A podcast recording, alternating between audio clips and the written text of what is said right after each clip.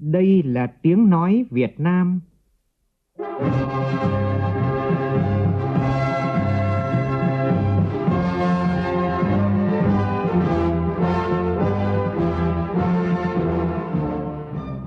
là tiếng nói Việt Nam phát thanh từ Hà Nội, thủ đô nước Cộng hòa xã hội chủ nghĩa Việt Nam.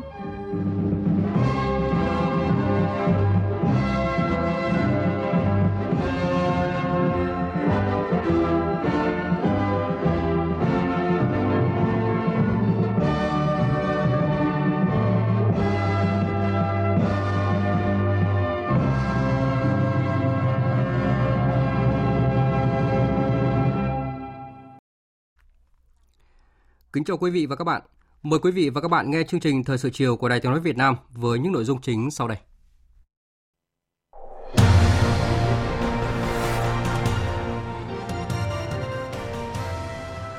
Quốc hội đã chọn ngày 23 tháng 5 năm 2021 là ngày bầu cử đại biểu Quốc hội khóa 15 và đại biểu Hội đồng Nhân dân các cấp nhiệm kỳ 2021-2026. Chiều nay, Quốc hội bế mạc kỳ họp thứ 10, kỳ họp được đánh giá là thành công cả về nội dung và đổi mới về phương thức. Hội thảo Biển Đông lần thứ 12 truyền đi thông điệp mạnh mẽ về việc duy trì hòa bình và ổn định, góp phần đưa Biển Đông thành vùng biển của kết nối và hợp tác thay vì cạnh tranh và đối đầu. Trước thời hạn chót để các nền kinh tế thành viên APEC hoàn thành việc thực hiện mục tiêu Bogor về tự do hóa thương mại và đầu tư vào cuối năm nay, các nhà lãnh đạo APEC quyết tâm xây dựng một tầm nhìn xa hơn để đưa APEC trở thành một trong những khu vực năng động nhất thế giới. Chương trình Chia sẻ cùng thầy cô diễn ra tối nay tại Hà Nội, tôn vinh 63 thầy cô giáo, người dân tộc thiểu số tiêu biểu. Lại thêm một vụ sạt lở núi gây ách tắc giao thông trên quốc lộ 40B qua tỉnh Quảng Nam. Trong phần tin quốc tế, Ấn Độ quyết định không tham gia Hiệp định Đối tác Kinh tế Toàn diện khu vực mà áp dụng chiến lược Ấn Độ tự cường với tham vọng biến nước này thành một cứ điểm sản xuất toàn cầu trong tương lai.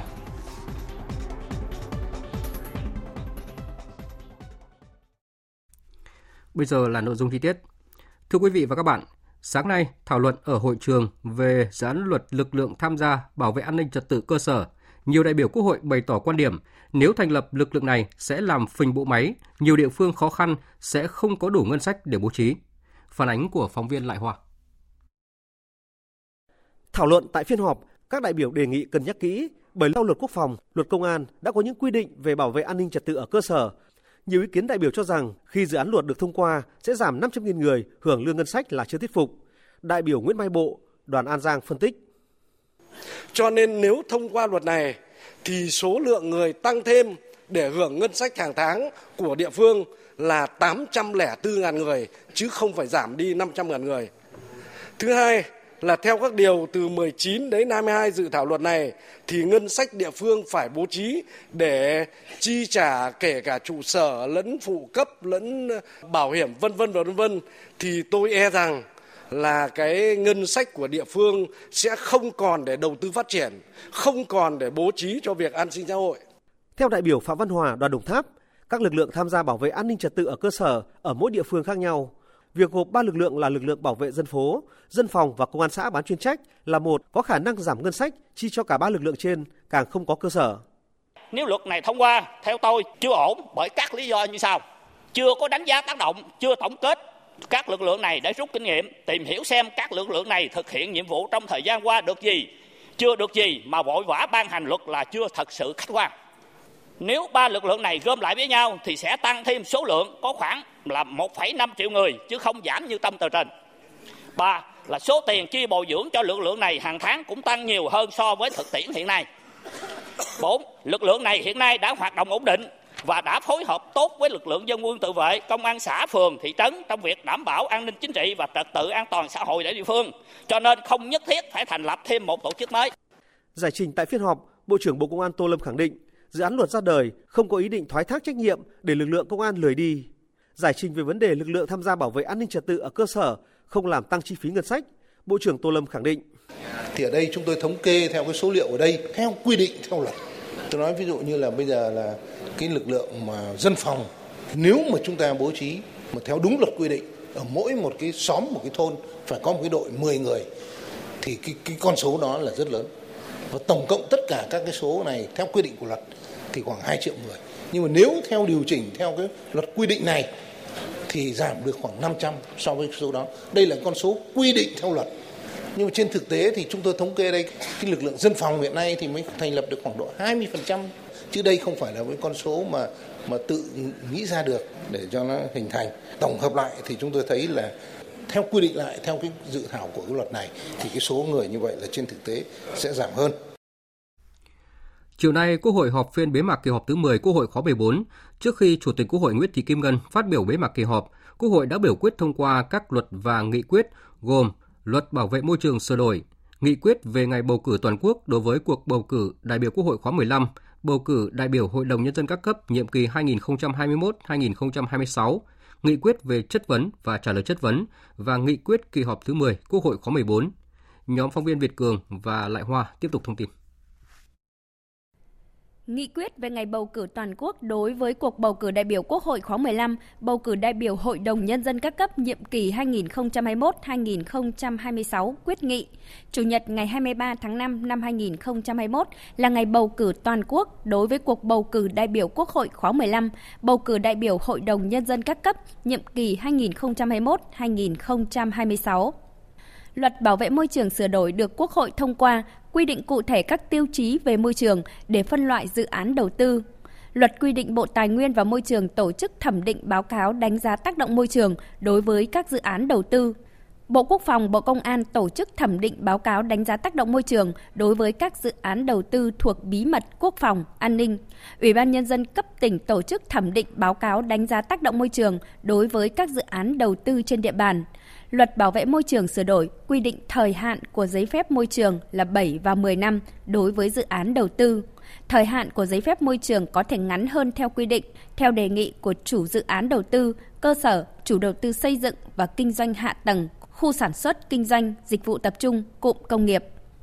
Thông qua nghị quyết về tiếp tục thực hiện nghị quyết của Quốc hội về giám sát chuyên đề, chất vấn trong nhiệm kỳ khóa 14 và một số nghị quyết trong nhiệm kỳ khóa 13, Quốc hội yêu cầu Chính phủ, Tòa án Nhân dân tối cao, Viện Kiểm sát Nhân dân tối cao tiếp tục tập trung thực hiện 15 nhiệm vụ giải pháp.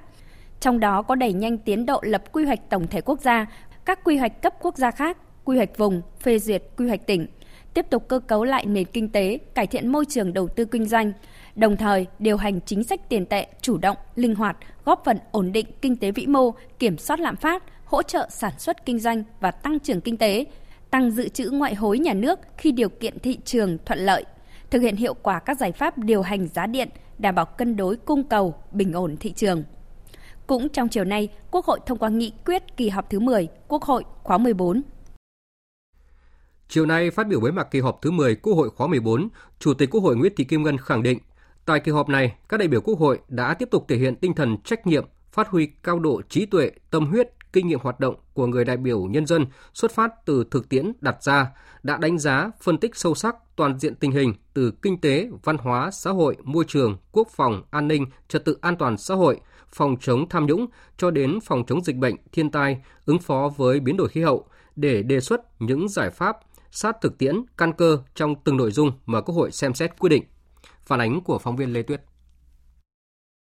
Sau hai đợt làm việc khẩn trương, nghiêm túc, trách nhiệm, kỳ họp thứ 10 Quốc hội khóa 14 đã hoàn thành toàn bộ nội dung chương trình làm việc, thông qua 7 luật, 13 nghị quyết, cho ý kiến 4 dự án luật, xem xét các báo cáo về kinh tế, xã hội, tài chính, ngân sách, kiến nghị của cử tri, công tác tư pháp, công tác phòng chống tham nhũng và nhiều báo cáo khác, góp ý kiến và các dự thảo văn kiện trình Đại hội đại biểu toàn quốc lần thứ 13 của Đảng.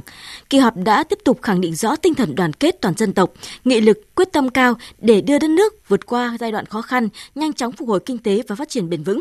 Quốc hội đã dành nhiều thời gian để thảo luận về kinh tế xã hội và ghi nhận đánh giá cao sự chỉ đạo điều hành quyết liệt của Chính phủ, sự nỗ lực của các ngành các cấp, sự đồng thuận của cộng đồng doanh nghiệp, các tầng lớp nhân dân trong giai đoạn 5 năm 2016-2020 đạt được nhiều kết quả tích cực toàn diện trong phát triển kinh tế xã hội, giữ vững ổn định chính trị, bảo vệ vững chắc độc lập chủ quyền quốc gia, không ngừng nâng cao vị thế của đất nước trên trường quốc tế. Chủ tịch Quốc hội Nguyễn Thị Kim Ngân cho biết, Quốc hội đã xem xét thông qua nghị quyết về tổ chức chính quyền đô thị tại Thành phố Hồ Chí Minh. Đây là cơ sở pháp lý quan trọng, tạo điều kiện thuận lợi, phát huy tiềm năng, thế mạnh cho sự phát triển mạnh mẽ của kinh tế xã hội, nâng cao hiệu lực, hiệu quả quản lý điều hành của chính quyền Thành phố Hồ Chí Minh trong giai đoạn tới. Quốc hội cũng đã thảo luận các báo cáo về công tác tư pháp, phòng chống tội phạm và vi phạm pháp luật, thi hành án, phòng chống tham nhũng, v.v. Theo Chủ tịch Quốc hội Nguyễn Thị Kim Ngân, thông qua hoạt động chất vấn và trả lời chất vấn, Quốc hội đã giám sát một cách toàn diện việc thực hiện các nghị quyết của Quốc hội về giám sát chuyên đề chất vấn trong nhiệm kỳ khóa 14 và một số nghị quyết trong nhiệm kỳ khóa 13. Trên cơ sở nắm chắc vấn đề, nghiên cứu kỹ lưỡng tài liệu, các đại biểu đã đặt câu hỏi ngắn gọn, rõ ý, bám sát vào nội dung chất vấn. Người trả lời chất vấn đã trả lời thẳng thắn, xúc tích với sự nghiêm túc, cầu thị, trách nhiệm, không né tránh, vòng vo. Việc tranh luận với các lập luận sắc sảo, chặt chẽ, thuyết phục, có tính xây dựng, sự chia sẻ trách nhiệm với các cơ quan hành pháp, cơ quan tư pháp và cùng trao đổi định hướng, giải pháp xử lý các vấn đề đặt ra.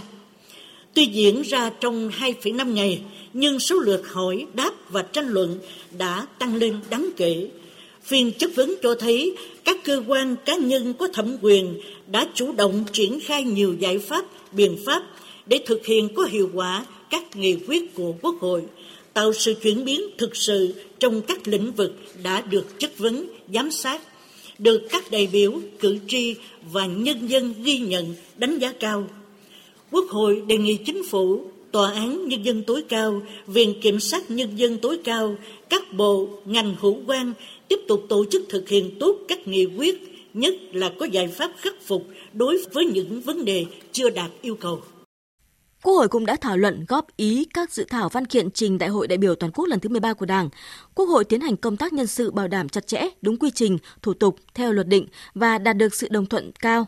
Đồng thời đã quyết định ngày Chủ nhật 23 tháng 5 năm 2021 là ngày bầu cử đại biểu Quốc hội khóa 15 và đại biểu Hội đồng Nhân dân các cấp nhiệm kỳ 2021-2026. Quốc hội đã nghe báo cáo về hoạt động đối ngoại của Quốc hội trong năm Chủ tịch Hội đồng Liên nghị viện Hiệp hội các quốc gia Đông Nam Á IPA. Năm 2020, Quốc hội đã hoàn thành tốt đẹp năm Chủ tịch IPA với điểm nhấn quan trọng là sự thành công của Đại hội đồng IPA 41 bằng hình thức trực tuyến, nhận được sự đồng thuận đánh giá cao của bạn bè và các đối tác trong khu vực. Kết quả này, cùng với việc thực hiện tốt vai trò Ủy viên không thường trực Hội đồng Bảo an Liên Hợp Quốc, Chủ tịch ASEAN đã góp phần củng cố và nâng cao vị thế, uy tín của nước ta trên trường quốc tế. Chủ tịch Quốc hội Nguyễn Thị Kim Ngân nhấn mạnh. Tại kỳ họp này, các vị đại biểu Quốc hội đã tiếp tục thể hiện tinh thần trách nhiệm, phát huy cao độ trí tuệ, tâm huyết, kinh nghiệm hoạt động của người đại biểu nhân dân xuất phát từ thực tiễn đặt ra, đã đánh giá, phân tích sâu sắc toàn diện tình hình. Từ kinh tế, văn hóa, xã hội, môi trường, quốc phòng, an ninh, trật tự an toàn xã hội, phòng chống tham nhũng, cho đến phòng chống dịch bệnh, thiên tai, ứng phó với biến đổi khí hậu, để đề xuất những giải pháp sát thực, căn cơ trong từng nội dung mà Quốc hội xem xét quyết định. Đặc biệt, các vị đại biểu Quốc hội đã chia sẻ những tổn thất lớn về người và tài sản do bão lũ lịch sử gây ra tại các tỉnh miền Trung và đã có những hành động ủng hộ thiết thực kịp thời. Bước sang năm 2021, năm có ý nghĩa đặc biệt quan trọng với nhiều thời cơ và vận hội mới. Đây là năm tổ chức Đại hội đại biểu toàn quốc lần thứ 13 của Đảng, bầu cử đại biểu Quốc hội khóa 15 và đại biểu Hội đồng Nhân dân các cấp nhiệm kỳ 2021-2026, cũng là năm đầu tiên thực hiện chiến lược phát triển kinh tế xã hội 10 năm 2021-2030, kế hoạch phát triển kinh tế xã hội 5 năm 2021-2025. Tuy nhiên, dự báo nước ta sẽ tiếp tục phải đối mặt với những khó khăn, thách thức lớn. Chủ tịch Quốc hội Nguyễn Thị Kim Ngân đề nghị Chính phủ, các cấp, các ngành và kêu gọi cộng đồng doanh nghiệp, các tầng lớp nhân dân tiếp tục phát huy mạnh mẽ tinh thần dân tộc, đoàn kết, đồng sức, đồng lòng, chủ động, trách nhiệm cao để thực hiện mục tiêu phòng chống dịch bệnh và phục hồi phát triển kinh tế, phấn đấu hoàn thành cao nhất các chỉ tiêu kế hoạch, tạo nền tảng để bước vào giai đoạn phát triển mới, đồng thời giữ vững ổn định chính trị xã hội, bảo vệ vững chắc độc lập chủ quyền quốc gia, xây dựng môi trường hòa bình, ổn định để phát triển bền vững đất nước. Trước mắt, tiếp tục quan tâm, ủng hộ, chia sẻ, chung tay giúp đỡ đồng bào các tỉnh miền Trung khắc phục hậu quả bão lũ, nhanh chóng ổn định cuộc sống và khôi phục sản xuất kinh doanh. Ngay sau bế mạc kỳ họp này, Chủ tịch Quốc hội Nguyễn Thị Kim Ngân mong muốn các đại biểu Quốc hội báo cáo kết quả kỳ họp, lắng nghe tâm tư, nguyện vọng của người dân, tìm hiểu, nắm bắt thực tiễn đời sống xã hội để kịp thời phản ánh, kiến nghị với Quốc hội, Chính phủ, các cơ quan hữu quan và hoàn thành tốt hơn nữa trọng trách của người đại biểu nhân dân từ nay đến hết nhiệm kỳ khóa 14. Chiều nay, Văn phòng Quốc hội đã tổ chức họp báo thông tin về kết quả kỳ họp thứ 10 Quốc hội khóa 14. Tại buổi họp báo, đại diện các cơ quan báo chí đã đặt các câu hỏi về 3 dự án luật chưa nhận được sự đồng thuận của đại biểu Quốc hội. đó là dự án luật giao thông đường bộ sửa đổi, dự án luật bảo đảm an toàn trật tự giao thông đường bộ và dự án luật lực lượng tham gia bảo vệ an ninh trật tự ở cơ sở. Nhóm phóng viên Đài Tiếng nói Việt Nam tiếp tục thông tin. Làm rõ thông tin về 3 dự án luật còn nhiều ý kiến khác nhau của đại biểu Quốc hội, Tổng thư ký chủ nhiệm Văn phòng Quốc hội Nguyễn Hạnh Phúc cho rằng điều này thể hiện cả bước lùi và tiến trong công tác xây dựng luật. Về cái việc thảo luận 3 cái luật này thì đây cũng là vấn đề mà phóng viên có hỏi tiến hay lùi thì tôi nói tiếng là cũng cả tiến cả lùi. Bởi sao? Vì đây là một trong vấn đề nội dung mà liên quan đến vấn đề an ninh trật tự, liên quan vấn đề về toàn là giao thông. Tuy nhiên do cái việc thời gian nó rất là gấp thì cần phải có thời gian để mà xem xét đánh giá thật kỹ lưỡng. Thế còn cái quy trình thì rất đúng.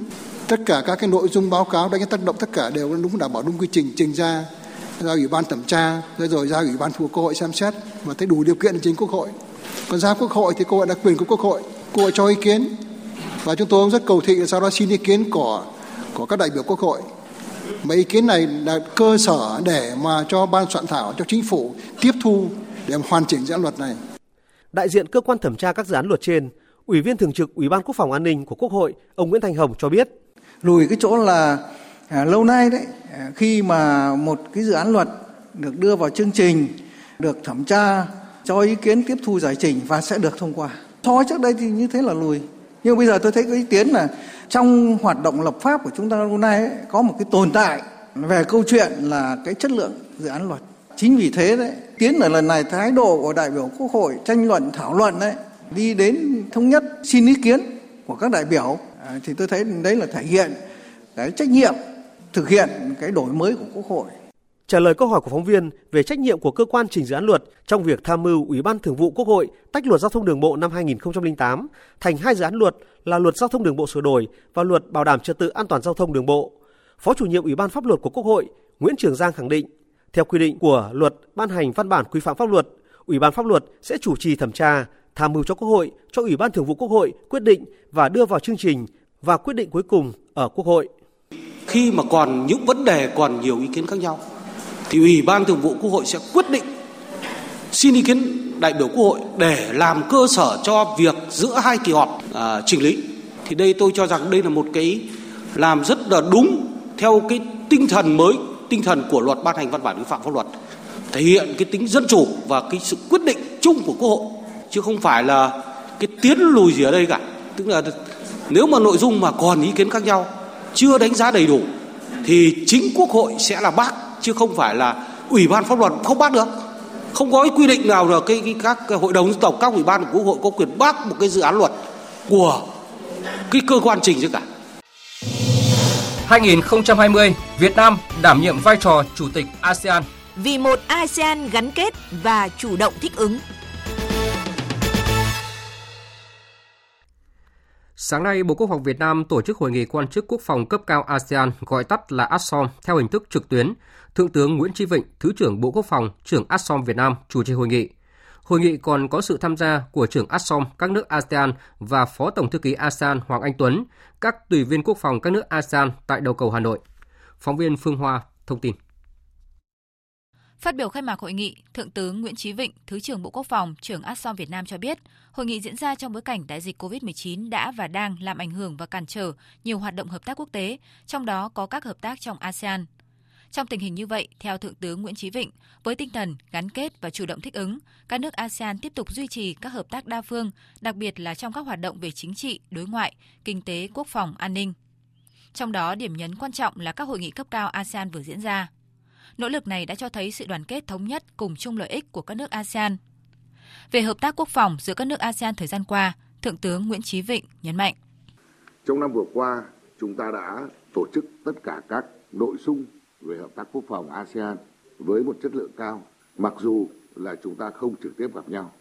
Hơn thế nữa, chúng ta cũng đóng góp tích cực vào cái việc phòng và chống Covid mà tiêu biểu là bản tuyên bố chung tại hội nghị hẹp Bộ trưởng Quốc phòng các nước ASEAN về hợp tác quốc phòng ASEAN chống Covid. Sau đó là những hội nghị, những cuộc diễn tập về CODI đã đóng góp tích cực vào cái công việc phòng và chống Covid ở mỗi nước cũng như trong toàn khối ASEAN. Tại hội nghị, các đại biểu đã nghe báo cáo kết quả hội nghị nhóm làm việc quan chức quốc phòng cấp cao các nước ASEAN, ASEAN Working Group diễn ra ngày hôm qua, xem xét các tài liệu khái niệm và quy trình hoạt động chuẩn mới của ADMM, quy trình hoạt động chuẩn nhóm thường trực quân đội ASEAN về hỗ trợ nhân đạo và cứu trợ thảm họa, tài liệu khái niệm về việc đặt cờ ASEAN bên cạnh quốc kỳ tại đơn vị quân đội của các quốc gia thành viên ASEAN tham gia các hoạt động gìn giữ hòa bình của Liên Hợp Quốc, hay là quy trình hoạt động chuẩn của sáng kiến ASEAN, con mắt của chúng ta.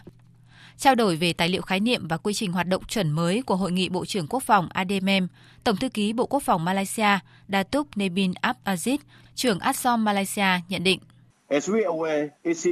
Malaysia cho rằng việc xây dựng tài liệu khái niệm này rất cần thiết bởi nó xây dựng mối liên kết giữa Hội nghị Tư lệnh Quốc phòng ASEAN với các hội nghị quốc phòng khác, từ đó giúp liên kết các hoạt động một cách thông suốt, tránh sự trùng lặp giữa các cơ chế.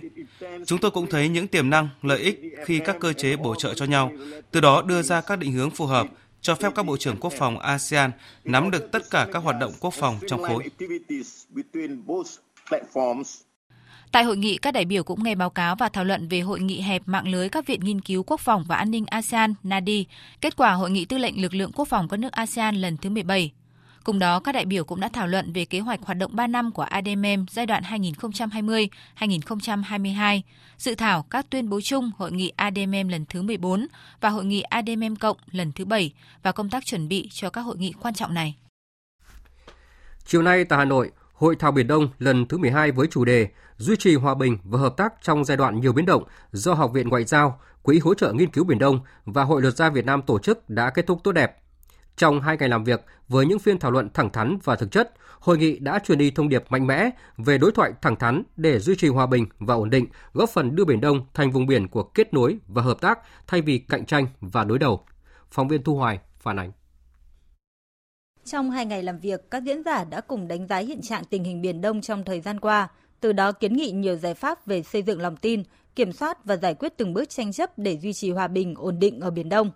Nhiều học giả cho rằng, tuy khó tìm được mối liên hệ trực tiếp giữa đại dịch COVID-19 và diễn biến căng thẳng trên Biển Đông, nhưng COVID-19 làm cho quan hệ giữa các nước lớn xấu đi, nhất là quan hệ cạnh tranh Mỹ-Trung. Việc đơn phương diễn giải luật pháp quốc tế không phù hợp với chuẩn mực và lợi ích chung của cộng đồng quốc tế, không chỉ tác động tới nền móng của hòa bình ổn định ở Biển Đông, mà còn là mầm mống có thể tác động dẫn tới việc xói mòn trật tự biển cũng như hòa bình ổn định toàn cầu. Những thách thức an ninh biển phi truyền thống như thiên tai, ô nhiễm môi trường biển, tội phạm xuyên quốc gia trên biển, nước biển dâng tiếp tục thách thức cuộc sống bình yên của hàng triệu người mưu sinh dựa vào biển ở khu vực. Bàn về giải pháp xây dựng lòng tin, duy trì hòa bình ổn định ở Biển Đông thời gian tới, ông Phạm Quang Vinh, nguyên Thứ trưởng Bộ Ngoại giao đặc biệt nhấn mạnh tới vai trò trung tâm của ASEAN. ASEAN phải bám sát những cái câu chuyện nguyên tắc dựa vào luật pháp quốc tế và công ước biển, và dựa vào cái tham vấn của ASEAN với tất cả các nước có liên quan trong và ngoài khu vực. Và các nguyên tắc này của ASEAN đã được các nước trong khu vực và các nước ngoài khu vực ủng hộ. Cho nên lúc này là ASEAN phải kiên trì vào những cái câu chuyện đó là hòa bình, ổn định, an ninh, an toàn, tự do hàng hải là cái mà tất cả các nước phải có trách nhiệm đóng góp vào. Hai là ASEAN là phải đoàn kết và phát huy cái vai trò trung tâm của mình ở trong khu vực. Dù cạnh tranh nước lớn, dù vấn đề Biển Đông hay có phức tạp hay không, thì chính cái lợi ích của ASEAN, cái lợi ích chung của khu vực này và lợi ích của từng nước cần cái môi trường hòa bình ổn định đấy. Một điểm mới trên Biển Đông năm 2020 được các đại biểu đặc biệt nhấn mạnh tới, đó là việc ngày càng có nhiều quốc gia không chỉ ở ven Biển Đông đã bày tỏ làm rõ lập trường pháp lý ở Biển Đông thông qua hàng loạt công hàm được trao đổi tại Liên Hợp Quốc. Việc lưu hành công hàm với những nội dung mang đậm những ngôn ngữ và hàm ý pháp lý cho thấy các quốc gia ngày càng đề cao vai trò và giá trị của luật pháp quốc tế, đặc biệt là Công ước Luật Biển năm 1982. Sau hơn 10 năm tổ chức, Hội thảo Biển Đông đã không ngừng đổi mới để có thể đóng góp tốt hơn vào quá trình hoạch định chính sách của các chính phủ. Hội thảo Biển Đông lần thứ 12 này có nhiều sự khác biệt so với những lần tổ chức trước, dù là lần đầu tiên được tổ chức kết hợp trực tiếp và trực tuyến để phù hợp với bối cảnh hạn chế đi lại quốc tế, nhưng hội thảo vẫn thu hút được số lượng kỷ lục các diễn giả và phản biện tham gia. Các phiên thảo luận cũng bám sát thực tiễn hơn, thảo luận các chủ đề cấp bách với sự tham gia sâu rộng hơn của giới hoạch định và thực thi chính sách. Lần đầu tiên, hội thảo mời được các nhà báo quốc tế tham dự với vai trò diễn giả thảo luận về vai trò của truyền thông trong định hình nhận thức của công chúng đối với tình hình Biển Đông, và cũng lần đầu tiên dành một phiên đặc biệt cho các lãnh đạo trẻ, nhằm bồi dưỡng thế hệ kế tiếp quan tâm nghiên cứu, thúc đẩy hòa bình, ổn định và hợp tác ở Biển Đông. Hội nghị Liên Bộ trưởng Ngoại giao Kinh tế lần thứ 31 diễn ra tối qua đã thông qua tuyên bố chung khẳng định quyết tâm của 21 thành viên APEC tiếp tục chung tay xây dựng cộng đồng châu Á-Thái Bình Dương tự cường, thịnh vượng và duy trì vai trò của APEC là cơ chế hợp tác kinh tế hàng đầu khu vực trong những thập kỷ tới. Phó Thủ tướng Bộ trưởng Bộ Ngoại giao Phạm Bình Minh dẫn đầu đoàn Việt Nam tham dự hội nghị. Nhóm phóng viên Phạm Hà và Anh Tuấn thông tin. Tại hội nghị, các bộ trưởng dành nhiều thời gian thảo luận về định hướng hợp tác APEC trong thời gian tới, trên cơ sở những thành tựu to lớn đã đạt được sau gần 3 thập kỷ kiên trì theo đuổi các mục tiêu Bogor. Trong bối cảnh tình hình thế giới và khu vực thay đổi nhanh chóng và sâu sắc, các bộ trưởng đánh giá APEC cần tiếp tục đẩy mạnh liên kết kinh tế khu vực, trong đó có mục tiêu hướng tới hình thành khu vực thương mại tự do châu Á-Thái Bình Dương. Thứ trưởng Bộ Thương mại Thái Lan Weerasak Wangsufakijoson nhấn mạnh. Trong đại dịch COVID-19, đảm bảo dòng lưu chuyển hàng hóa giữa các nền kinh tế là điều vô cùng quan trọng. Các hoạt động thương mại dựa trên luật lệ của hệ thống thương mại đa phương và ủng hộ nỗ lực cải cách tổ chức thương mại thế giới, không tạo ra các rào cản thương mại không cần thiết, tạo điều kiện thuận lợi cho các hoạt động thương mại cũng giúp giảm các tác động kinh tế do đại dịch, cũng như kế hoạch phục hồi kinh tế hậu đại dịch. Tại hội nghị, nhiều thành viên đánh giá cao ý nghĩa quan trọng của Hiệp định Đối tác Kinh tế Khu vực Toàn diện vừa được ký kết tại Hội nghị cấp cao ASEAN lần thứ 37 tại Hà Nội, nhằm đóng góp thúc đẩy thương mại mở và tự do dựa trên luật lệ, cũng như tạo động lực thúc đẩy phục hồi kinh tế. Đoàn Việt Nam do Phó Thủ tướng Bộ trưởng Ngoại giao Phạm Bình Minh dẫn đầu cũng đưa ra nhiều đề xuất quan trọng nhằm phối hợp kiểm soát dịch bệnh và phục hồi kinh tế, tăng cường kết nối, đảm bảo tính bền vững của các chuỗi cung ứng, cải cách cơ cấu kinh tế số nhằm phục hồi kinh tế và nâng cao tính tự cường trước những khủng hoảng và cú sốc trong tương lai. Hội nghị Bộ trưởng APEC lần thứ 31 cũng thông qua tuyên bố chung các Bộ trưởng Ngoại giao và Kinh tế, khẳng định quyết tâm của 21 thành viên APEC tiếp tục chung tay xây dựng cộng đồng châu Á-Thái Bình Dương tự cường, thịnh vượng và duy trì vai trò của APEC là cơ chế hợp tác kinh tế hàng đầu khu vực trong những thập kỷ tới. Năm nay là thời hạn chót để các nền kinh tế thành viên APEC hoàn thành mục tiêu Bogor về tự do hóa thương mại và đầu tư. Được thông qua năm 1994, mục tiêu Bogor xác định APEC là một khu vực tự do và mở cửa về thương mại đầu tư. Mục tiêu này đã trở thành định hướng cho hợp tác APEC trong suốt hơn 2 thập niên qua và trở thành kim chỉ nam cho việc xây dựng một khu vực thương mại tự do lớn nhất thế giới. Tại hội nghị thượng đỉnh APEC đang diễn ra tại Malaysia, trên cơ sở những thành tựu của mục tiêu Bogor, các nhà lãnh đạo APEC quyết tâm hoàn thành xây dựng một tầm nhìn xa hơn phù hợp với tình hình mới hiện nay. Phóng viên Châu Anh thông tin. Trong suốt hơn 2 thập niên qua, APEC đã đạt được nhiều thành tựu ấn tượng về tự do hóa thương mại và đầu tư, thể hiện ở nhiều góc độ khác nhau. Mức độ tự do hóa thương mại và đầu tư mở cửa thị trường hiện nay của APEC đã vượt xa rất nhiều so với thời điểm mục tiêu Bogor được đưa ra và đưa APEC trở thành một trong những khu vực năng động nhất thế giới. Nhiều rào cản về thuế quan, hành chính được dỡ bỏ, nhiều tiêu chuẩn được hợp nhất và nâng cao. Nhiều chương trình hợp tác kỹ thuật được định hình đã giúp cho các nền kinh tế hội nhập và liên kết ngày càng tốt hơn, hình thành các chuỗi cung ứng, các chuỗi sản xuất, góp phần đưa các doanh nghiệp xích lại gần nhau. Mức độ tự do hóa sâu rộng của APEC còn thể hiện ở sự gia tăng nhanh chóng các hiệp định thương mại tự do và các hiệp định thương mại khu vực. Nói một cách khác, APEC chính là chất xúc tác cho sự ra đời của nhiều hiệp định thương mại.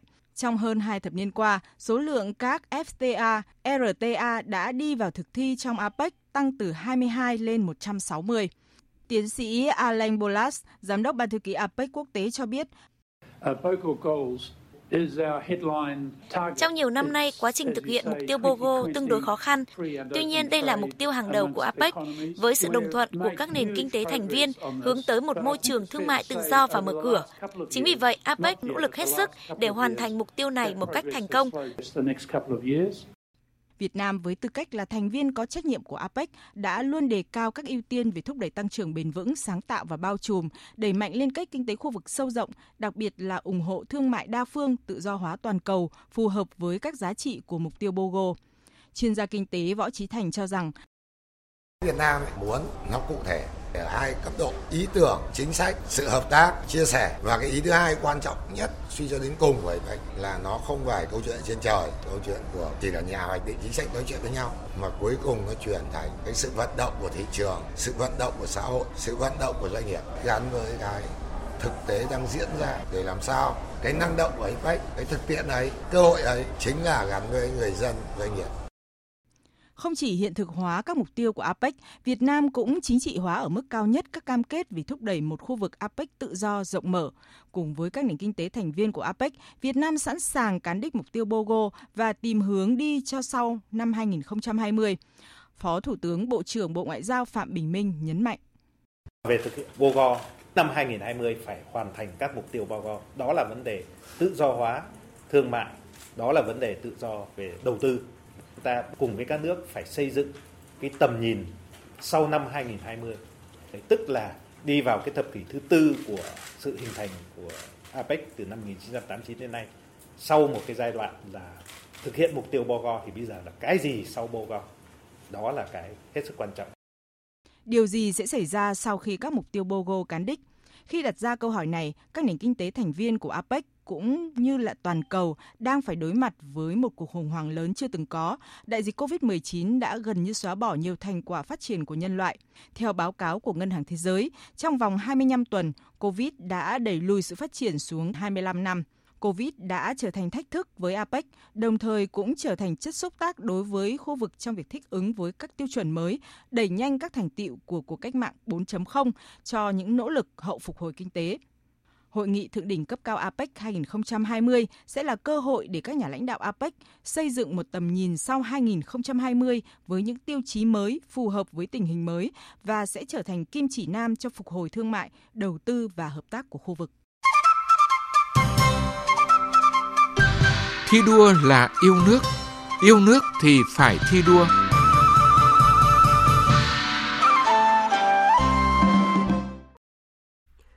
Sáng nay tại Hà Nội, Bộ Lao động Thương binh và Xã hội tổ chức Đại hội thi đua yêu nước toàn ngành giai đoạn 2016-2020. Phó Chủ tịch nước Đặng Thị Ngọc Thịnh, Phó Chủ tịch thứ nhất Hội đồng thi đua khen thưởng Trung ương tới dự. Tin của phóng viên Kim Thanh. Thực hiện lời dạy của Bác Hồ, thi đua yêu nước thì phải thi đua. Càng khó khăn, càng phải đẩy mạnh thi đua.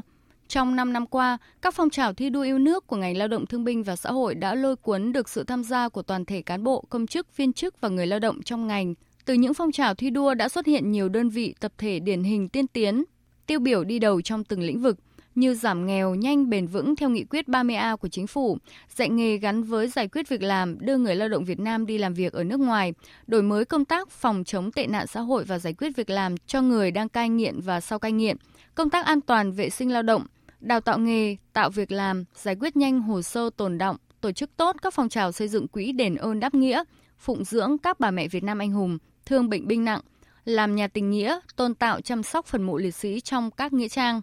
Phát biểu tại đại hội, Phó Chủ tịch nước Đặng Thị Ngọc Thịnh đánh giá cao những kết quả mà Bộ Lao động Thương binh và Xã hội đạt được trong 5 năm qua. Để tiếp tục giữ vững vai trò đi đầu trong những phong trào thi đua, Phó Chủ tịch nước Đặng Thị Ngọc Thịnh đề nghị. Chúng tôi cũng xin gợi ý và đề nghị các đồng chí tiếp tục quán triệt và vận dụng sáng tạo tư tưởng Hồ Chí Minh về thi đua yêu nước và chỉ thị 34 của Bộ Chính trị về tiếp tục đổi mới công tác thi đua khen thưởng, tham gia thực hiện có hiệu quả 4 phong trào thi đua yêu nước do Thủ tướng Chính phủ phát động, thực hiện nghiêm việc đôn đốc, kiểm tra, sơ kết, tổng kết các phong trào thi đua, lựa chọn các tập thể cá nhân có thành tích tiêu biểu, điển hình tiên tiến để biểu dương, tôn vinh, khen thưởng kịp thời. Coi trọng và thực hiện đồng bộ việc phát hiện, bồi dưỡng, tổng kết nhân điển hình tiên tiến để tạo sự lan tỏa trong ngành cũng như trong toàn xã hội. Dịp này, Bộ Lao động Thương binh và Xã hội đã trao bằng khen cho hơn 200 đại biểu ưu tú, điển hình tiên tiến đại diện cho các tập thể cá nhân điển hình tiên tiến trong phong trào thi đua yêu nước ngành Lao động Thương binh và Xã hội. Tối nay tại Hà Nội, 63 thầy cô giáo người dân tộc thiểu số tiêu biểu của 26 dân tộc sẽ được tuyên dương tại chương trình Chia sẻ cùng thầy cô năm nay. Đây là các tấm gương nhà giáo không chịu khuất phục trước những khó khăn để đưa con chữ đến với con em đồng bào dân tộc ở vùng sâu, vùng xa. Ghi nhanh của phóng viên Phương Thoa. Thầy Ca Dĩnh, tổng phụ trách trường tiểu học Tân Phúc 1, Hàm Tân, Bình Thuận, chia sẻ tại địa phương, học sinh tiểu học thường ít khi bỏ học, nhưng qua cấp 2, ở lớp 7, lớp 8 thì bỏ học nhiều. Nhiều em có xu hướng không muốn đi học mà chọn đi làm công nhân ở các thành phố lớn. Thật sự mình làm công tác đội mà, đi nhiều, thấy hoàn cảnh khổ nhiều. Mình thêm cái ưu tư mà mình muốn làm cái gì đó để cho có thể là hỗ trợ giúp đỡ các em từ những cái hoạt động vui chơi cho đến hoạt động văn hóa văn nghệ. Mình tạo cái động lực cho các em để các em yêu thích và các em đến trường. Và đó là những điều mà tôi đã làm trong thời gian qua. là các em từ cái sự chăm sóc của gia đình nó không có tới nơi tới chốn, thả cho thầy cô làm được tới đâu thì làm, cho nên là tôi thấy rất là tội cho các em, nên là tôi cũng tìm mọi cách để có thể hỗ trợ giúp đỡ cho các em để các em đến trường, động viên ba mẹ tới nhà, rồi những nơi nào mà mình thấy là đồng bào mình thường hay tập trung, hay gần gũi, hay nói chuyện, mình tới những chỗ đó để những người đó họ tiếp lửa cho người lớn để có thể giúp đỡ các em. Với lợi thế là người con địa phương nên cô giáo Đinh Thị Kem, dân tộc Hơ Rê, giáo viên trường tiểu học Hành Dũng, tỉnh Quảng Ngãi hiểu rõ nỗi vất vả của những người dân. Với suy nghĩ muốn đời sống no ấm hạnh phúc thì chỉ có một con đường duy nhất là con em đồng bào được học chữ. Cô Đinh Thị Kem đã nỗ lực tới từng nhà, động viên phụ huynh cho con đi học và động viên từng em đến trường. Tôi cũng phải đến nhà thôi, đến từng nhà các em luôn. Rồi một lần không được thì 2-3 lần. Kỷ niệm ấn tượng của tôi là tôi dạy nhất là lớp 1 đấy. Các em còn trong độ tuổi ham chơi. Cho nên là khi đến trường lần đầu tiên là các em không chịu đi. Một số em thì tới lớp lại chạy về. Cô cũng phải đuổi theo. Cô chạy về tới nhà là tới vận động các em. Rồi các em thường xuyên nghỉ học vì lý do là lên nương theo bố mẹ. Thì thầy lúc đó là tôi cũng phải lên nương, trèo đèo lội suối rồi lên đón các em về để các em học. Và đến bây giờ là cũng thuyết phục được rồi ạ. Dạy học cách nhà hơn 30 km ở miền núi hiểm trở, cơ sở vật chất còn thiếu thốn. Nhưng cô giáo Pinang Thị Hải, dân tộc Gia Lai, giáo viên trường mầm non Phước Bình tỉnh Ninh Thuận vẫn kiên trì bám điểm trường để chăm sóc và dạy dỗ các em học sinh. Cô Pinang Thị Hải mong muốn có nhiều chính sách khuyến khích giáo viên tới dạy vùng sâu, vùng xa, vùng đồng bào dân tộc. Mong là sắp tới giáo viên sẽ được nhận nhiều chính sách ưu đãi hơn, đặc biệt là giáo viên mầm non. Đây là một cái ngành nghề mà có công việc đặc thù, vất vả hơn so với các cấp khác. Cần đảm bảo đủ 2 cô một lớp trẻ, bởi vì như đầu năm cháu dạy thì 34 cháu. Mà có một mình cô giáo Hải thôi thì không thể đáp ứng được, bởi vì cháu mầm non mà đang độ tuổi lớn, cháu rất là nghịch ngợm, thậm chí là chọc các bạn. Cần đáp ứng đủ giáo viên để đảm bảo an toàn cho cháu cũng như chăm sóc giáo dục đảm bảo hơn. 63 thầy cô giáo người dân tộc thiểu số được tuyên dương trong chương trình là một bông hoa đẹp trong vườn hoa thơm ngát, luôn nỗ lực vượt qua khó khăn vất vả, trau dồi kiến thức để gieo con chữ tới cho các em học sinh dân tộc vùng sâu, vùng xa, cùng ngành giáo dục nâng cao trình độ dân trí vùng đồng bào dân tộc thiểu số, góp phần phát triển kinh tế xã hội của địa phương và đất nước. Chuyển sang các nội dung chú ý khác. Bão lũ dồn dập đã gây thiệt hại nặng nề đối với các tỉnh miền Trung. Tại tỉnh Quảng Ngãi, cùng với việc dồn sức khắc phục thiệt hại, ổn định đời sống, các địa phương đang tập trung khôi phục sản xuất, tạo sinh kế cho người dân. Phản ánh của phóng viên Vinh Thông tại miền Trung. Bão lũ đi qua, bà Phạm Thị Minh Tâm ở thôn Nghĩa Lâm, xã Hành Nhân, huyện Nghĩa Hành, tỉnh Quảng Ngãi, thẫn thờ nhìn vườn cây ăn quả ngã rạp. Hàng trăm cây ăn quả từ 5 đến hơn chục năm tuổi, sau một trận bão bị tróc gốc gãy cành, quả rụng đầy vườn. Những ngày qua, các chủ vườn cây ăn quả ở xã Hành Nhân xót xa khi phải chặt bỏ hàng trăm cây sầu riêng, bưởi, chôm. Bà Phạm Thị Minh Tâm cho biết phải mất nhiều năm sau mới có thể khôi phục lại vườn cây ăn quả. Giờ chỉ kêu trời thôi chứ biết sao. So lựa mà đi trồng lựa thì cô thấy lâu quá, thấy khó khăn. Bây giờ có chỉ trồng khô cho nhà nước hỗ trợ lại cho bà con làm vườn. Có cái điều kiện để gai lựa thôi chứ bây giờ thấy hậu quả rất là nặng. Huyện Nghĩa Hành được xem là vùng trồng cây ăn quả lớn của tỉnh Quảng Ngãi.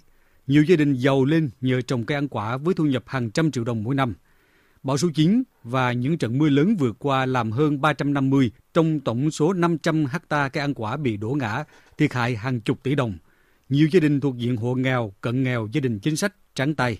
Ông Đinh Xuân Sâm, Chủ tịch Ủy ban nhân dân huyện Nghĩa Hành cho biết, Nghĩa Hành có rất nhiều cái vùng chuyên canh cây ăn quả, cái thiệt hại rất lớn, trong đó như cái vùng chuối ngự, bưởi, chôm, sầu riêng thiệt hại rất nặng, cùng với đó là diện tích keo của bà con cũng thiệt hại rất là lớn.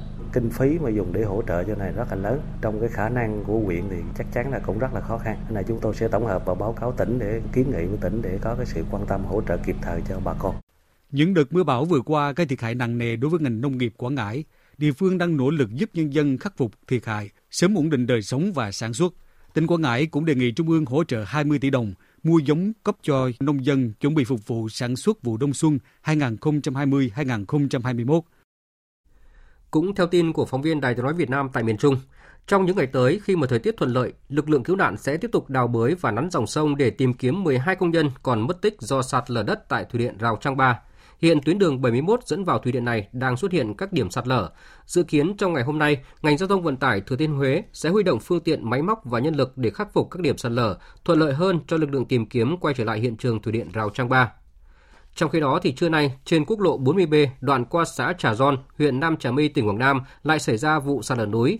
Vụ sạt lở không gây thiệt hại về người, nhưng khoảng 2.000 mét khối đất đá đã tràn xuống đường, gây ách tắc giao thông. Ngay sau khi xảy ra vụ việc, đơn vị bảo trì đường bộ đã đưa phương tiện vào khắc phục. Theo dự kiến, trong tối nay sẽ thông xe.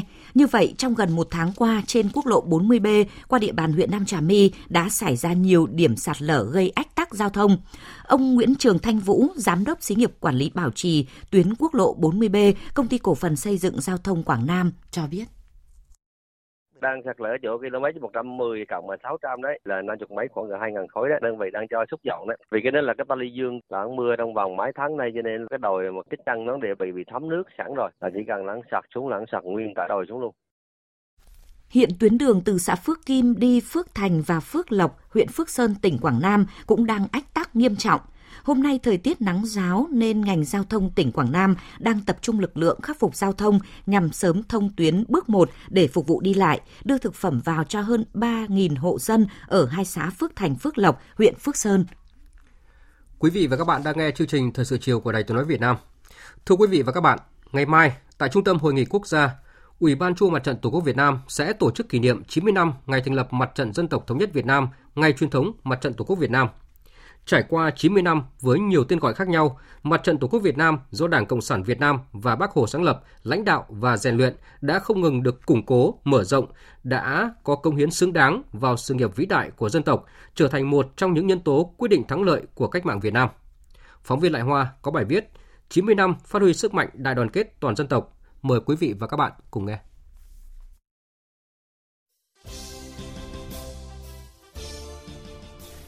Ngày 18 tháng 11 năm 1930, Ban Thường vụ Trung ương Đảng Cộng sản Đông Dương ra chỉ thị về thành lập Hội Phản đế Đồng minh. Đây là hình thức tổ chức đầu tiên của Mặt trận Dân tộc Thống nhất Việt Nam, nay là Mặt trận Tổ quốc Việt Nam. Khối đại đoàn kết toàn dân nhằm tập hợp rộng rãi các giai cấp, dân tộc, tôn giáo, các tầng lớp trong xã hội, người dân yêu nước, tạo thành sức mạnh tổng hợp của toàn dân tộc để đấu tranh vì độc lập, tự do, hạnh phúc của nhân dân. Giáo sư tiến sĩ Mạch Quang Thắng, Học viện Chính trị Quốc gia Hồ Chí Minh khẳng định. Vì tập hợp sức mạnh đoàn kết của toàn dân mà, cách mạng cần phải lực lượng, cần có lực lượng rộng rãi nhưng mà rất chắc chắn dưới sự lãnh đạo của Đảng. Và trong cái điều kiện một nước thuộc địa phong kiến mà tập hợp tất cả các giai tầng như vậy, tôi cho là rất phù hợp. Đây là cái điểm tập hợp ngay đầu tiên Đảng đã đề ra một chủ trương rất đúng đắn. Trải qua 90 năm xây dựng và không ngừng phát triển, dù với tên gọi khác nhau, nhưng Mặt trận Tổ quốc đều chung mục đích xây dựng, tập hợp các tầng lớp nhân dân thành một khối đoàn kết thống nhất về ý chí và hành động, tạo sức mạnh to lớn. Giáo sư tiến sĩ Đỗ Quang Hưng, Đại học Quốc gia Hà Nội nhấn mạnh. Qua các cái mục tiêu chính trị, các cái giai đoạn cách mạng khác nhau, Mặt trận đúng là ngôi nhà chung của cái đại đoàn kết dân tộc, tôn giáo, tín ngưỡng v.v. và đã trở thành một cái nguồn động lực, chỗ dựa rất là mạnh của thể chế chính trị này, của đất nước này, của Đảng Cộng sản Việt Nam cũng như nhân dân ta.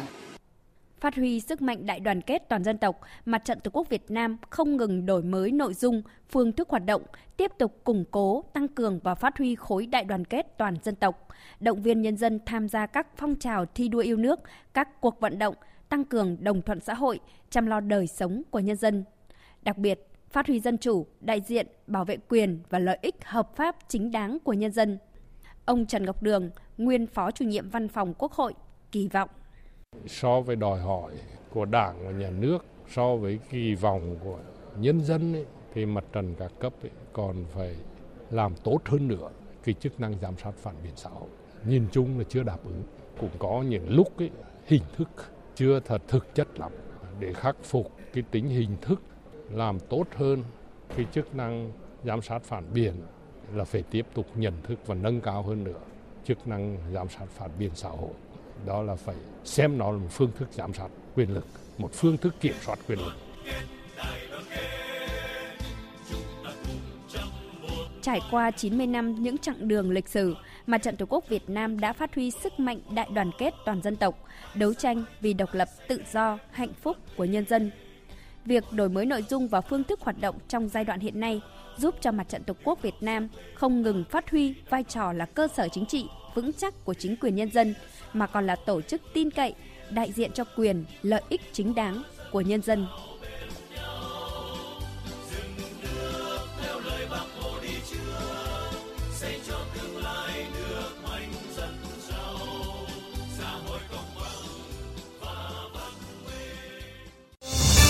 Thời sự VOV, nhanh, tin cậy, hấp dẫn.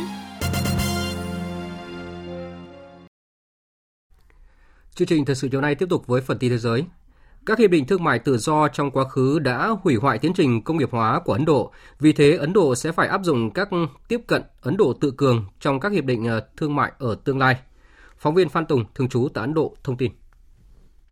Tuyên bố của Ngoại trưởng Ấn Độ Jaishankar khẳng định những quan điểm cho rằng Ấn Độ cần tăng độ mở và hiệu quả của nền kinh tế đều không cho thấy được bức tranh tổng thể. Ông nói, tôi không muốn nói quá, nhưng những thứ mà chúng ta quyết định hôm nay sẽ quyết định liệu Ấn Độ có trở thành cường quốc công nghiệp hàng đầu trong tương lai hay không. Ấn Độ năm ngoái đã quyết định rút khỏi bàn đàm phán Hiệp định Đối tác Kinh tế Toàn diện khu vực RCEP, viện dẫn các quan ngại rằng hàng hóa Trung Quốc có thể chiếm lĩnh thị trường trong nước bằng cách đi qua nước thứ ba. Ngoại trưởng Ấn Độ Jaishankar khẳng định, tầm nhìn Ấn Độ tự cường của chính phủ nước này vì thế rất quan trọng. Cách tiếp cận này sẽ giúp xây dựng năng lực quốc gia. Chiến lược Ấn Độ tự cường do Thủ tướng Ấn Độ Narendra Modi khởi xướng hồi tháng 5 vừa qua. Tham vọng của chiến lược này là biến Ấn Độ trở thành một cứ điểm sản xuất toàn cầu trong tương lai. Để thực hiện mục tiêu này, chính phủ Ấn Độ đã ban hành nhiều chính sách ưu đãi trực tiếp để thu hút các nhà sản xuất lớn trên thế giới chuyển cơ sở sản xuất về nước này. Một số nguồn tin cho biết Tổng thống Mỹ Donald Trump đã thăm hỏi các cố vấn trong một cuộc họp tại Nhà Trắng về các khả năng quân sự nhằm tấn công một cơ sở hạt nhân của Iran. Tin của phóng viên Phạm Huân, thường trú tại Mỹ. Các quan chức Mỹ tham gia cuộc họp với Tổng thống Donald Trump tại Nhà Trắng bao gồm Phó Tổng thống Mike Pence, Chủ tịch Hội đồng Tham vấn trưởng Liên quân Mỹ, tướng Mark Milley và quyền Bộ trưởng Quốc phòng Christopher Miller. Những người này cho rằng một chiến dịch quân sự chống lại Iraq sẽ có các hậu quả quân sự và chính trị nghiêm trọng, có thể ảnh hưởng tới ông Donald Trump sau khi ông rời nhiệm sở vào đầu năm sau. Các cố vấn của ông Trump cho rằng một giải pháp quân sự sẽ dẫn tới một cuộc xung đột rộng hơn trong khu vực, trong bối cảnh ông Donald Trump đang tìm cách chấm dứt các cuộc chiến ở Afghanistan và Iraq. Hãng tin Fox News hôm nay cho biết, tính đến nay, trong quá trình tái kiểm phiếu của các cử tri tham gia cuộc bầu cử Tổng thống Mỹ ở bang Georgia đã phát hiện hơn 2.600 phiếu bầu chưa được kiểm đếm tại quận Floyd của bang này. Nguyên nhân sự cố ban đầu được dự đoán là do trục trặc máy quét phiếu bầu. Theo thống kê, hiện khoảng cách chênh lệch phiếu bầu giữa ông Joe Biden và đương kim Tổng thống Mỹ tại bang Georgia là khoảng 14.000 phiếu. Việc kiểm đếm các phiếu bầu bị sót lại có thể giúp Tổng thống Mỹ Donald Trump thu hẹp khoảng cách với ứng cử viên Đảng Dân Chủ Joe Biden. Hungary và Ba Lan ngăn chặn việc gắn gói cứu trợ đại dịch viêm đường hô hấp cấp COVID-19 với việc tuân thủ nguyên tắc pháp quyền. Điều này có khả năng gây ra cuộc khủng hoảng chính trị mới trong Liên minh châu Âu, đồng thời cho thấy lợi ích kinh tế đang khoét sâu chia rẽ giữa các nước thành viên EU vốn lao đao trong bối cảnh đại dịch COVID-19. Biên tập viên Anh Tuấn tổng hợp thông tin. Tại cuộc họp diễn ra ở Bruxelles, Ba Lan và Hungary kiên quyết phản đối việc ràng buộc các khoản trợ cấp và khoản vay của họ vào phán quyết của EU về việc liệu chi tiêu có phù hợp với luật của EU hay không. Việc Ba Lan và Hungary phản đối thỏa thuận đã gây ra những phản ứng mạnh mẽ trong khối. Nếu không có sự nhất trí về gói cứu trợ đại dịch thì đồng nghĩa là không có quốc gia EU nào có thể tiếp cận được với các khoản vay cứu trợ.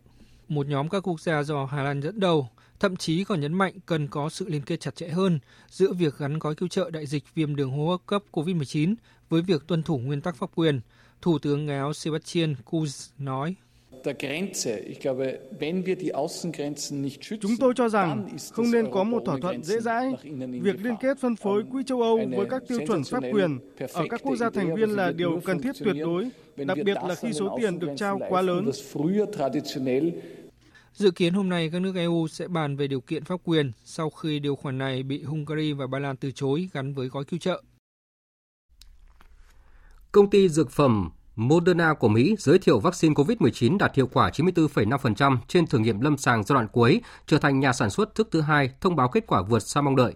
Một trong những ưu điểm lớn nhất của vaccine Moderna là không cần bảo quản cực lạnh như là vaccine của tập đoàn Pfizer của Mỹ, do đó dễ dàng bảo quản và phân phối hơn. Điều này mang lại hy vọng cho thế giới trong cuộc chiến chống COVID-19. Biên tập viên Đài Tiếng nói Việt Nam tổng hợp thông tin.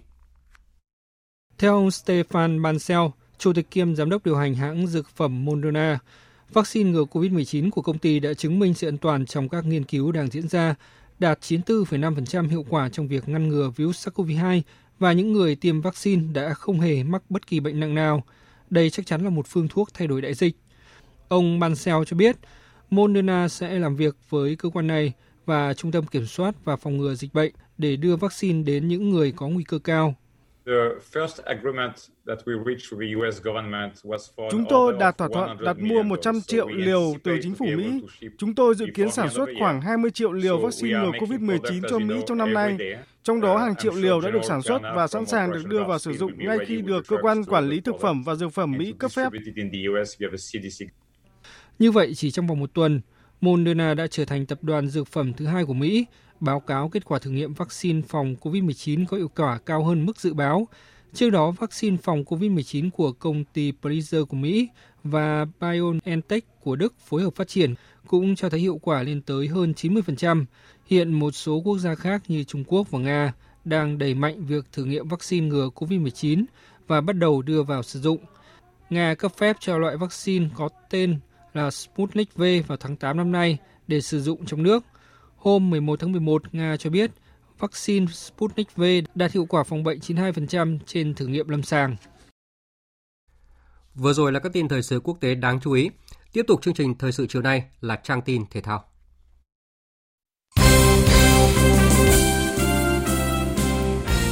Thưa quý vị và các bạn, chiều nay giải Futsal HD Bank Cúp Quốc gia tiếp tục diễn ra các trận đấu thuộc lượt trận thứ 2. Hai lần vươn lên dẫn bàn trước nhưng Tân Hiệp Hưng không thể có được chiến thắng trước Cao Bằng.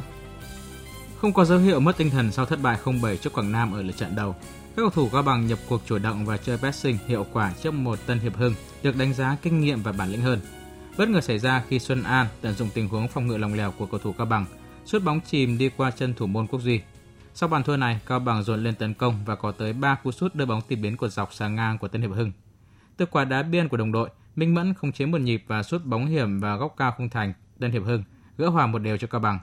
Nhưng Tân Hiệp Hưng tiếp tục có bàn nâng tỷ số sau khi thủ môn Quốc Duy không thể cản phá được cú sút phạt trực tiếp của Tân Phát. Tuy nhiên, chỉ 20 giây sau đó, Đông Dương gỡ hòa 2-2 khi thực hiện cú đệm bóng cận thành sau quả đá phạt góc của đồng đội. Kết quả hòa khiến Tân Hiệp Hưng có 2 điểm và Cao Bằng có 1 điểm, làm cho cục diện cuộc cạnh tranh giành vé vào vòng chung kết quốc gia rất khó lường với cả hai đội. Tuy nhiên, huấn luyện viên Trần Hoàng Vinh cho rằng kết quả hòa 2-2 không ảnh hưởng tới cơ hội giành vé vào vòng chung kết của Tân Hiệp Hưng.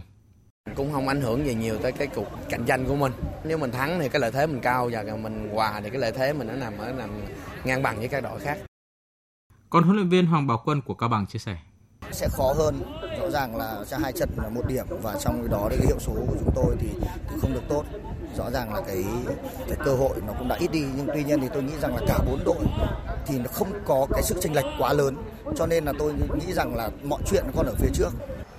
Ở lượt đầu cuối, Tân Hiệp Hưng sẽ chạm trán Quảng Nam trong khi Cao Bằng đối đầu với Savinet Sana Khánh Hòa. Các trận đấu diễn ra vào 14 và 16 giờ ngày 19 tháng 11 tại nhà thi đấu tỉnh Đắk Lắk. Hôm nay, Chủ tịch Liên đoàn bóng đá thế giới, ông Gianni Infantino gửi thư chúc mừng và khen ngợi câu lạc bộ Viettel đã đoạt chức vô địch V-League 2020. Trong thư, Chủ tịch Gianni Infantino viết: "Tôi muốn gửi lời chúc mừng tới chiến thắng của câu lạc bộ Viettel tại V-League 2020. Tôi tin rằng danh hiệu này là kết quả của sự nỗ lực và đam mê không ngừng nghỉ. Tất cả các thành viên của đội bóng đều có quyền tự hào về những thành công đã đạt được.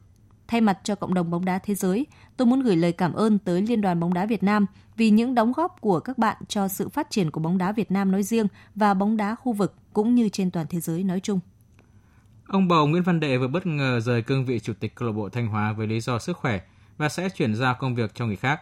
Bầu Đệ sinh năm 1953, làm Chủ tịch câu lạc bộ Thanh Hóa từ năm 2011, trước khi để FLC nắm đội bóng từ năm 2016. FLC rút lui ở đầu mùa giải 2019 và Bầu Đệ trở lại bắt đầu nhiệm kỳ 2 ở đội bóng xứ Thanh. Ông Nguyễn Văn Đệ cho biết, mặc dù rời cương vị Chủ tịch câu lạc bộ Thanh Hóa, nhưng ông vẫn sẵn sàng giúp đỡ đội bóng trong thời gian tới nếu như gặp khó khăn. Có tuổi rồi thì cũng suy nghĩ được lãnh đạo tỉnh chấp thuận, yêu quê hương, vì nếu người nhiệm mà họ cầu thị họ lắng nghe thì được thế nào thì góp ý, giúp cho tỉnh. Trước khi rời cương vị Chủ tịch Câu lạc bộ Thanh Hóa, Bầu Đệ nhiều lần gây tranh cãi với những quyết định trên ghế lãnh đạo như ra câu văn yêu cầu huấn luyện viên phải sử dụng 3 cầu thủ ngoại, hội ý và có sự đồng thuận của ban huấn luyện mới được phép thay người, phải báo cáo đội hình thi đấu với ban lãnh đạo. Giữa mùa 2020, Bầu Đệ của Thanh Hóa còn gửi công văn xin dừng V-League trước khi bị Ủy ban Nhân dân tỉnh Thanh Hóa yêu cầu rút lại công văn. Dự báo thời tiết. Bắc Bộ, khu vực Hà Nội nhiều mây có mưa vài nơi, sáng sớm có sương mù nhẹ rải rác, trưa chiều giảm mây trời nắng, gió đông đến đông nam cấp 2, cấp 3, đêm và sáng sớm trời lạnh, nhiệt độ từ 20 đến 28 độ. Các tỉnh Thanh Hóa đến Thừa Thiên Huế nhiều mây có mưa vài nơi, sáng sớm có nơi có sương mù và sương mù nhẹ, trưa chiều giảm mây trời nắng, gió nhẹ, sáng sớm và đêm trời lạnh, nhiệt độ từ 20 đến 28 độ, có nơi trên 28 độ. Các tỉnh ven biển từ Đà Nẵng đến Bình Thuận có mây, chiều tối và đêm có mưa rào và dông vài nơi, ngày nắng, gió đông bắc đến đông cấp 2, cấp 3, nhiệt độ từ 23 đến 32 độ. Tây Nguyên và Nam Bộ có mây, chiều tối và đêm có mưa rào và dông vài nơi, ngày nắng, gió nhẹ, nhiệt độ từ 19 đến 30 độ. Tiếp theo là dự báo thời tiết biển. Bắc Vịnh Bắc Bộ có mưa vài nơi, tầm nhìn xa trên 10 km.